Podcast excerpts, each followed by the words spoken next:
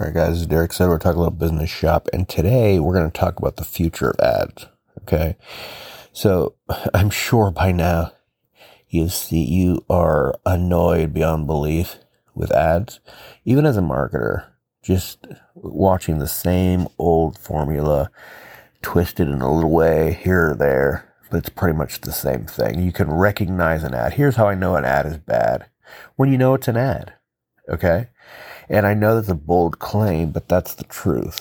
And the future of ads is when you don't, is when the watcher is not aware that it is an ad until they've already engaged with it. Okay. And they'll be okay with it. That's the second criteria. Criteria one for the future of ads is they don't know that it's an ad until they've engaged with it. And then once they realize that it is an ad, they're okay with it because the entertainment value over um, the entertainment levels are higher than the annoyance levels. Okay. You have to look at the psychological levels, okay, in a person and how they react to it.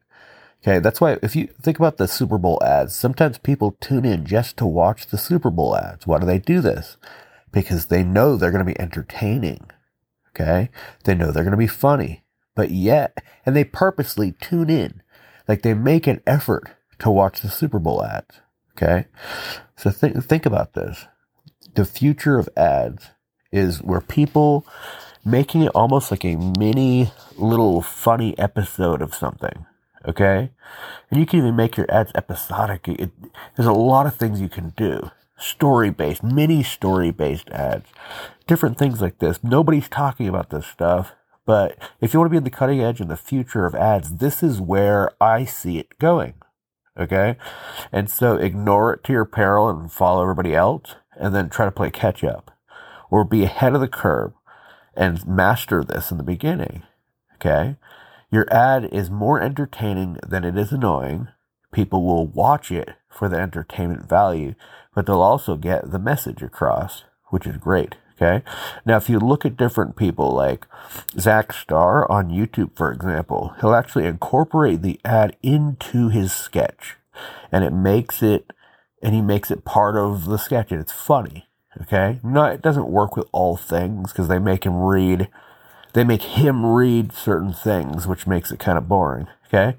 Um, but it he made it interstitial. It's very interesting. But since you're if you're running ads for your own stuff you don't have to do all this blah blah blah blah blah. Okay? So at the end of the day as long as the entertainment value and the smile factor and the laugh giggity factor whatever it is you want to call it is higher than the annoyance factor and it's engaging okay? T- pay attention to music okay? So i've talked about beluga before study him look at Zach Star, look at other people that they incorporate. Um, so Beluga doesn't incorporate ads, but it's a good structure of like, okay, maybe I can structure an ad that way. At the end of the day, guys, like the first criteria for the future of ads is that people aren't aware that it's an ad until they've been engaged, until they engage with it and they're already entertained. Okay. So you entertain them first. Okay. And then next, once they realize it's an ad, they stick with it because it's, it's entertaining to them. Okay. And then you have a good payoff at the end. So it's like a mini story, hook, beginning, end, right? Um, and the end is the call to action. And the call to action can be funny as well. Okay. So think about this, understand this, study it. And how, the best way to do it is to go around YouTube and look at different creators and how they are making their content. Okay. And they're not master marketers or anything like this. They're not the Dan Kennedys of the world and stuff like that. Okay. There are new ways that ads are being done and you have to go out there and find it. Okay. But I'm bringing it to you right now. So you don't even have to look so much, but I'm telling you where to look. Give you some examples. Okay. Um, but at the end of the day, guys, like, remember those criteria. And when you start making ads like that, now here's how you do it. Okay. If you want to play it safe, have your control as the regular old boring ad that you're using right now. Okay. Which is what's working today for most people. Are they working? Of course they're working. That's why they're doing it. So have those regular boring ads of today, but be te- always be testing the ads of tomorrow, the futuristic ads, the ads that are that I described or as earlier that fit those criteria. Okay. Once you get those puppies working, you'll never look back. Okay. Um, and I promise you, like, it's going to happen. I'm calling it now.